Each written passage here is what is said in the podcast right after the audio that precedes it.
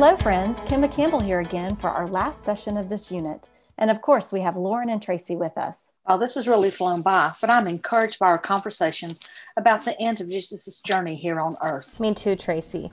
We are praying that these conversations have been fruitful for your groups and that there have been plenty of opportunities to share the good news with your kids and preschoolers. Amen. Leaders, I just want to say thank you again for sharing the gospel with kids and preschoolers week after week. Studying the Bible is a habit that is so important to establish as early as possible, and that's a foundation you are helping to build for these kids and preschoolers. Absolutely, Kimba. We are so grateful for you leaders. This week, we are digging into Jesus' departure from this physical earth, and for the littlest ones, his final meal he had with his disciples here on earth.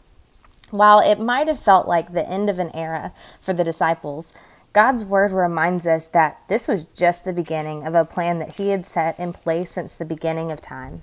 Jesus returned to heaven after spending some days with his disciples, and before going, he promised to send the Holy Spirit to his followers. Help kids know that Jesus is in heaven today with God. He helps believers today from his place in heaven. And the promise is that one day Jesus will return again to earth to rule as Savior and King. That's right, Tracy.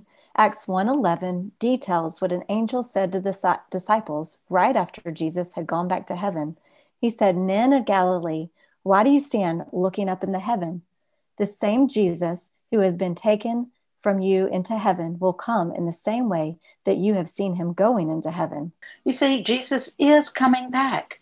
It was time for the disciples to share the good news with everyone to prepare for that day. We can remind kids and, and kindergartners that even though Jesus left earth and returned to heaven, he did not leave us alone. Jesus promised to send the Holy Spirit. The Holy Spirit helps us do God's work on earth while we wait for Jesus to come back and make everything new. Praise God.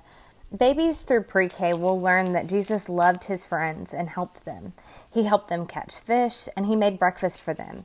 He did all that after his disciples had betrayed and hurt him. Stress Jesus' love for the disciples and for people today, even when we sin against him. Sometimes we make mistakes just like Jesus' friends did, but Jesus rescued us from sin and he forgives us so that we can continue to follow him. This has been such a great lesson to round out our discussions on. Well, Kimba, thank you so much for having us. Leaders, take a look at the levels of biblical learning this week and consider how you can help preschoolers and kids begin to understand that concept through the Bible story.